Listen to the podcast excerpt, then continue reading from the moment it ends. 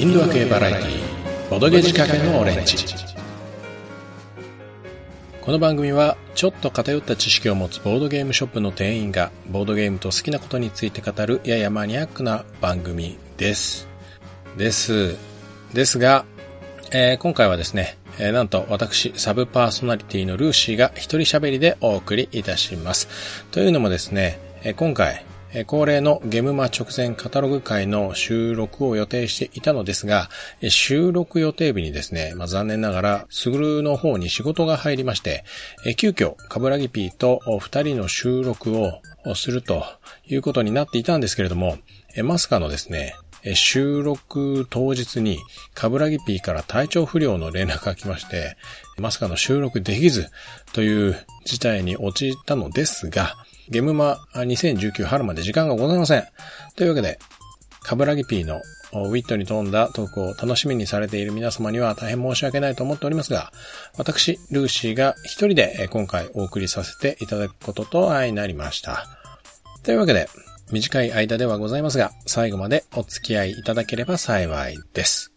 あちなみにですね、今回のゲームマーケット春2019の開催日についてですが、えー5月の25日土曜日と翌26日の日曜日2日間での開催となっております。会場は東京ビッグサイトの大見展示場ですね。最寄り駅は臨海線の東京テレポート駅となっております。ちなみに青い海で大見となっておりますので、えー八王子の方にありますね、青い梅で青梅ではないので、そこは絶対に間違いないように気をつけてください。といったところで、えー早速本編の方行ってみましょう。えーそれでは、え本日のオープニングナンバーは、ラジオネームカブラギ P さんからのリクエストで、岡崎体育の最新アルバム、埼玉より、え、あれそういう番組じゃない。はい。気を取り直しまして、えーラジオネーム、かぶらぎ P さんからのお便りが届いておりますので、早速ご紹介させていただきます。えー扁桃腺が荒れたと思ったら、喘息と気管支炎のような症状で咳がひどく、収録ができるような状態まで回復することができなかったかぶらぎ P です。さて、ゲムマのおすすめブースですが、今回はイエローサブマリンブースを押します。いや、ただの宣伝じゃんと思った方、えその通り、その通りなんですね。えーただ、今回告知が弱いので隠れたアイテムが気づかれないのがもったいないなということで紹介、するそうです。えーまずはメビウス、メビウスゲームズさんの新作。メビウスさんのブースは別にあるというのに、新作はイエサブブースで販売しているそうです。不思議ですね。まあ何があったかはちょっとわかりませんが、えーで、実際に販売されるのは、コペンハーゲン、宝石泥棒、ラマ、パール、スピード掛け算、リスのお仕事、ゴーゲッコゴー、お化けキャッチジュニア、魔女と仲間たち、ですね。はい。え特にラマは2019年のドイツ年間ゲーム大賞にノミネートされたばかりで、ゴーゲッコゴーは同じくキッズゲームでノミネートされている作品だそうです。えー先行販売なので、早く遊びたい人はぜひ、ということです。えーグッズ関連は、ボードゲームの箱を止めるゴムバンドが、えーボドゲバンド、ボドゲバンドというまんまなネーミングで新発売。えーミープル関係では食器や台数、えーなんだかギリギリ怒られそうな絵柄の T シャツが増えました。スリーブも売っていますが、人気のソクラテスラの独特なサイズに合うマスタースリーブもあるので、ソクラテスラ拡張版を買った方とかにもおすすめだそうです。えー実際に私、ルーシーもですね、ソクラテスラ遊びましたけれども、あの、それこそ、カブラギ P ではないですが、FGO とかやってる人はですね、えーまあ、英霊たちを、まさかの合体キメラティックバトルという、細かい話は、ツイッターとかで見ていただけるとかなりどんなゲームなのかわかるかなと思います。えーで、えーあとは、あ会場でアニメのイベントもあるので、サイコロクラブも売りますと。なるほど。えー新刊とかまだ買ってない人はぜひということで、えー出張かぶらぎ文庫という感じですかね。えーあとは、新作ボードゲームの日本語版として、動画映えが確実な新定番バランスゲーム、スティックスタックも販売します。3000円しないので買いやすいと思いますのでよろしくお願いします。ということです。えー、私もですね、えっと、カブラギ P に、面白いから買えばというふうに言われたんですけれども、どうやらカブラギ P 自身が若干噛んでいるゲームのようでしてですね、まあ、多分楽しいです。あとは、えー、地味に中古ボードゲームも特価で売るっぽいです。とのことでした。はい。以上、えー、かぶらぎ P さんからですね、えー、お便りというか普通に宣伝でございました。時間がなさすぎまして、えー、まさかのイエサブブースのみの紹介となっております。はい。ではですね、続いて、え本日はもう一通お便りが届いていますので、そちらもご紹介させていただきます。ボドオレの皆さん、こんにちは。はい、こんにちは。いつも楽しく拝聴させていただいています。はい、ありがとうございます。え、かぶらぎ P のイケボと幅広い知識、ルーシーさんの愛の手と編集、すぐるさんのはちゃめちゃ感、とても面白いです。ところで、えー、令和最初のゲームマーケットですが、皆さんはいかがされますか？ということですね。えー、どうやら気になっているゲームを紹介していただけるようですね。えー、じゃあちょっと続けて読みますね。エリア30、メビウスゲームさん、テンデイズゲームさんのコラボエリア。えっ、ー、と、イベントが目白押しということで、えっ、ー、とですね、結構一日通していろんなイベントを企画されているようです。まあ、細かい話はちょっとインターネットの方とかを確認していただければなと思っております。えー、続きまして、エリア31イエローサブマリンブースに関してはもうカブラギ P が紹介したのでいいでしょう。はい、次、えー、両日の F の24ブース、ジョイアブルさん。えー、ネカネト、ネカまでネトゲやって何が悪い？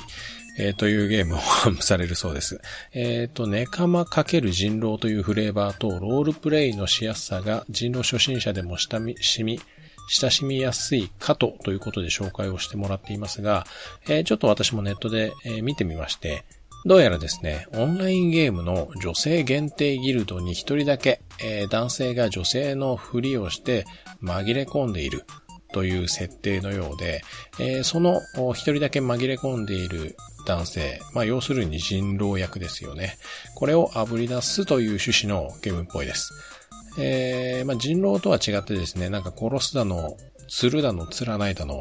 噛むだの、噛まないだのというような、あ物騒な内容では、まあ、多分ないと思うので、まあ、私、ルーシーでも楽しめそうな、まあ、フレーバーとなっているのではないでしょうか。はい。えー、続いて、えー、両日参加 F の36番、ゆるアートさんですね。えー、ハニーフェスタというゲームを頒布されるそうです。えつくださんの可愛らしいアートと一人から4人という手軽さと遊びやすそうなデザインが魅力とのことですが、えー、ヘックスタイル、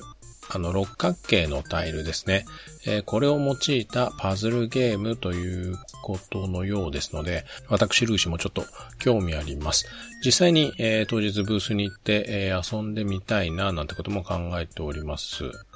えー、続きまして、えー、1日目、えー、土曜日参加の G の67番、ロジーゲームズさんのドバイレース。キューブとタイルを使ったシンプルながら思考するボードゲームらしさが魅力ということで、あこの方も遊ばれてるんですかね。えー、こちらドバイレースということで、えーま、ドバイのレースといえば、ま、競馬がま有名だったりするんですけれども、こちらに関しては、あの、ドバイといえばのもう一つ、高層ビルを建てて高さを競うようなゲームのようですね。タワーを崩さないようにキューブを積み上げて、バランスゲームっぽい側面もあるようです。というわけで、今回ゲームを紹介してくれたのは、東京都在住の内越すぐるさんでした。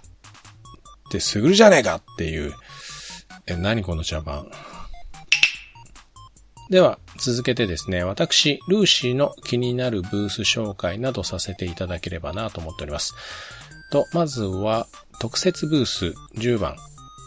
えー、2日目に B ホールでやっております、えー、日本蒸気博覧会さんです。スチームパンクの奴らがゲムマやってくるということで、まあ、TRPG とも相性抜群なスチームパンクの特設ブースですね、えー、またやっていきます。前回は、レトロフューチャーな、まあ、アイテムとかですね、えー、素敵な衣装を着た方々が集まられて、一緒に写真とかも撮らせていただいたりして、かなりあの楽しかったですので、まあ、見て回るだけでもとても楽しめるブースに今回もなるんじゃないのかなというふうに思います。はい。えー、続けて、えー、両日参加エリア28の1.3。1.3ですが、アポロ11号の月面着陸から今年で50年ということで、まあそちらをモチーフにした 2000X 年月面基地、月面基地計画始まるということで、春の新作ムーンベースというゲームを頒布されるそうです。二人専用のゲームということですが、えー、実際に画像とかを見ていただけるとわかると思うんですけれども、月面が印刷されたボードにリング状のコマを置いていって、えー、月面基地を競い合って作っていくというようなゲームのようですが、まあ、フレーバー的にもですね、宇宙好きのルーシーにはたまらない一品となっているというところで紹介させていただきました。まあ、本当はですね、まあ、ここら辺に関しては、カブラギピーがいたら補足もしてくれたかなということも思うんですけれども、まあ、残念ながら私からは以上となっております。まあ、続いて、えー、YouTuber 大好きな、あカブラギピー歓喜。なんじゃないでしょうか。えー、両日参加 D の19番、ウームさんですね。まあ、ウームといえば YouTuber が所属している事務所ということで、えー、確か六本木ヒルズに、えー、事務所を構えている会社さんだったと思うんですけれども、まあ正直、まあ YouTuber の会社さんなので、ゲーム自体は正直あまり期待はしていない部分もあるんですけれども、まあ、ただ、最近はボードゲームを一般の人が知るきっかけというのがですね、えー、なんか知っている YouTuber が遊んでいたみたいなのが多いので、いや、意外となんか周りの人多いんですよね。なんじゃもんじゃやったとか、ああいうのも、なんか YouTube でというか YouTuber の人が遊んでいたというのを見たような話をよく私も聞きます。まあ、そんな具合ですので、意外と侮れないのかななんてことも思って、まあ、紹介いたしました。まあ、当日どんな感じの雰囲気になるのかちょっと気になるというところですね。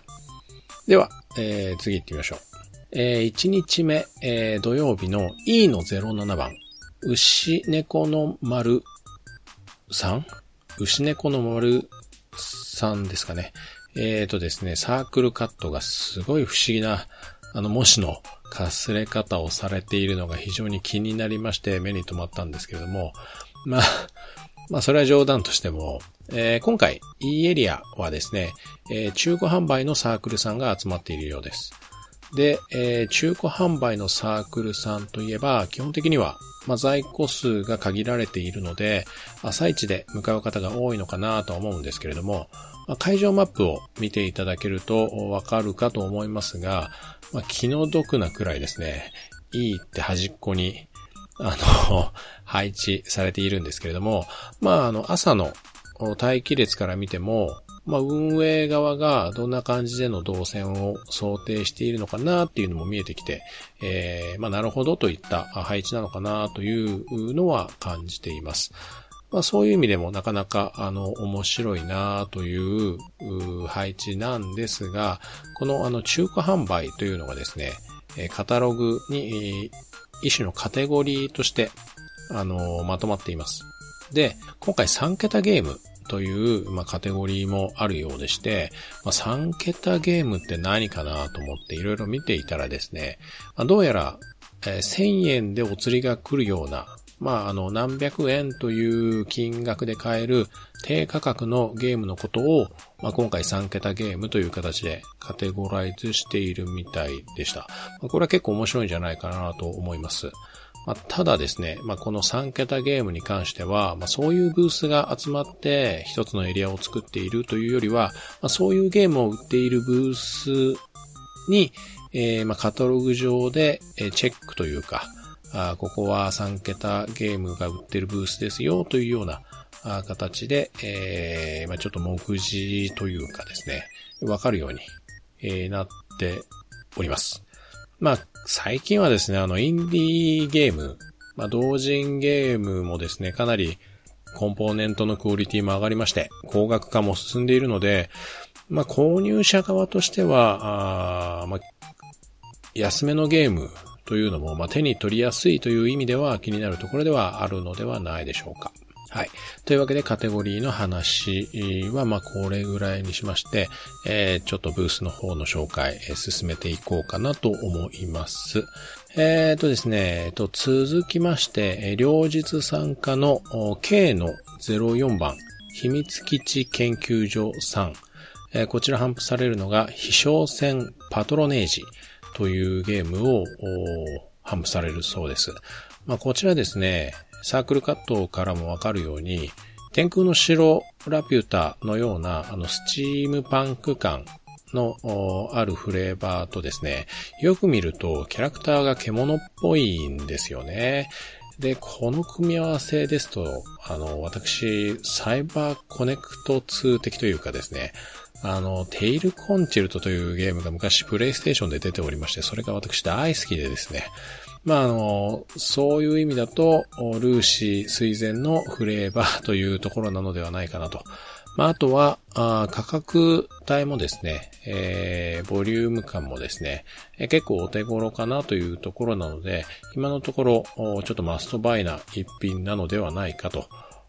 目をつけております。はい、えーと、続いて、えー、1日目のみの土曜日参加 S の07番、スタジオウィステリアさんですかね。えー、こちらはどうやらですね、一時期、あの、ゲームマ会場を席巻いたしました、あの、米光先生と愉快な仲間たち、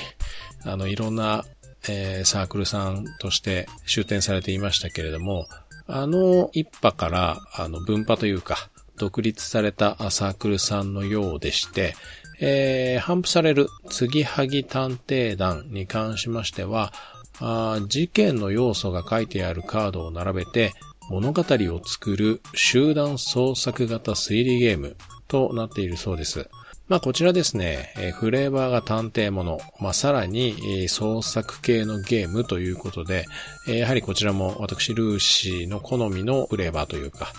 あ内容となっているようなので大変気になっております。あとですね、一緒に頒布される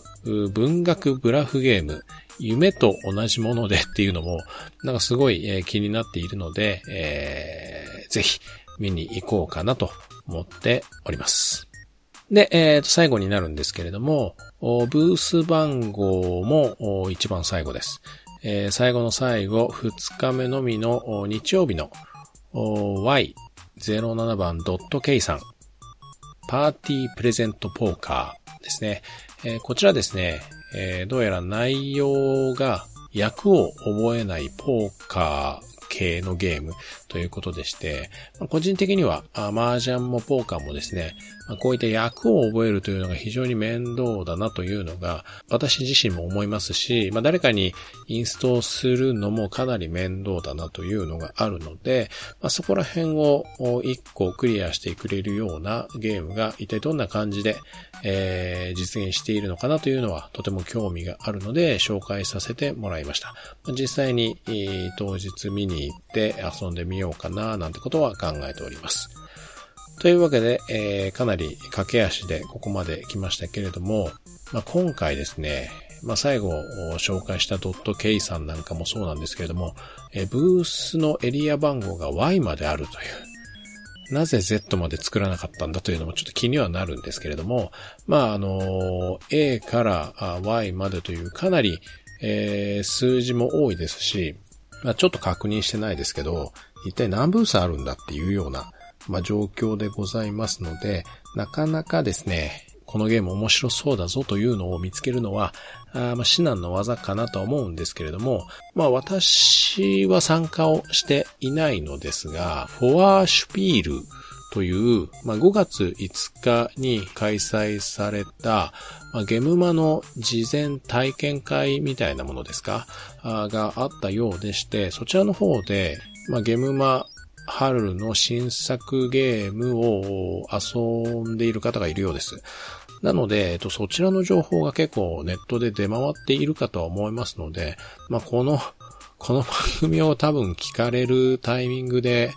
えー、まあ、そんなこと言われてもというところではあるとは思うんですけれども、まあ、インターネット上で、えー、様々な情報が出ていると思います。まあ、今回我々が紹介したものに関しても、特に私、ルーシーが紹介した内容については、まあ、全く遊んだことのないサークルの情報だけで紹介しているような内容となっておりますので、まあ、実際にどんなゲームなのかなというところはまだ分かっておりません。ですので、まあ、インターネット上等で面白いゲームを見つけられたら、そちらのブースに寄っていただいて、まあ、実際にゲームを見ていただけたらいいんじゃないかな、なんてことを考えております。はい。以上ですか。以上ですね。えー、まあ、なんか、一人で喋るのって結構辛いなというところで、えー、カムラギピーよく一人でやってるなというところではあるんですけれども、まあ、あ実はですね、いろいろと収録はしているんですけれども、なかなか、あのー、公開までは行っていないものがちらほらとあったりしてはいるんですけれども、ま、また次回お会いする際は多分、カブラギ P とスグルと私ルーシュの3人でお送りできるんじゃないのかなとは思っております。まあただそれが果たしてこの私の一人喋り収録より前に、えー、収録されたものなのか、あるいは後に収録されたものなのか、ちょっとわかりませんが、えー、ひとまず、えー、ゲームマーケット2019春を楽しんでいただいて、えー、それ以降ですね、えー、ボドゲージ掛けのオレンジも引き続きよろしくお願いいたします。というところで、えー、かなり駆け足な内容にはなっておりますけれども、今回、えー、ボトゲージ掛けのオレンジ。2019春。ゲームマカタログ会、えー、私、ルーシの一人喋りにてお送りさせていただきました。あというわけで、えー、これ以上喋ることも特にありませんので、えー、多分、ゲームは待機列で、えー、並んでいる方もいらっしゃると思いますが、かなり暑くなっているという予報もありますので、本当に体調には気をつけていただいてですね、えー、水分補給として、えー、楽しくゲームマーケット引いては、ご購入されたボードゲーム楽しんでいただければな、なんてことを考えております。というわけで、えー、私今回、えー、ルーシー一人でお送りいたしましたボードゲージ掛けのオレンジ。また次回もお聞きいただければな、なんてことも考えておりますので、よろしくお願いいたします。それでは、さようなら。